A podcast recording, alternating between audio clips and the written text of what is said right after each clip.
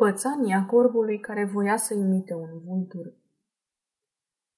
Văzând cum pasărea lui Joe răpea berbecul cel semeț, un corb, hain și hrăpăreț, mai slab, dar mult mai lacom, visa și el isprăvi ca ale hoțomanului din slăvi.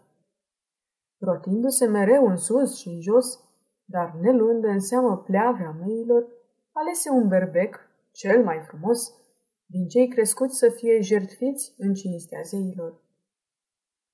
Mai rar așa de dacă să îngrijească bine, moi ospăta din tine așa cum se cuvine. Și se șină pusti pe loc zevzecul să ia berbecul. Habar n-avea croncanul cel trufaș, că e mai greu berbecul decât un boț de caș. Și nici nu bănuia că o să rămână cumva zălog în îngâlcita lână și nici că în închisoarea îngustei colivii va fi o jucărie de haz pentru copii. Căci a plecat ciobanul acasă cu el în mână, o pildă e o ispită, desigur, pentru toți, dar se cuvine totuși cu grijă să socoți și să nu încerci vreodată să faci decât ce poți.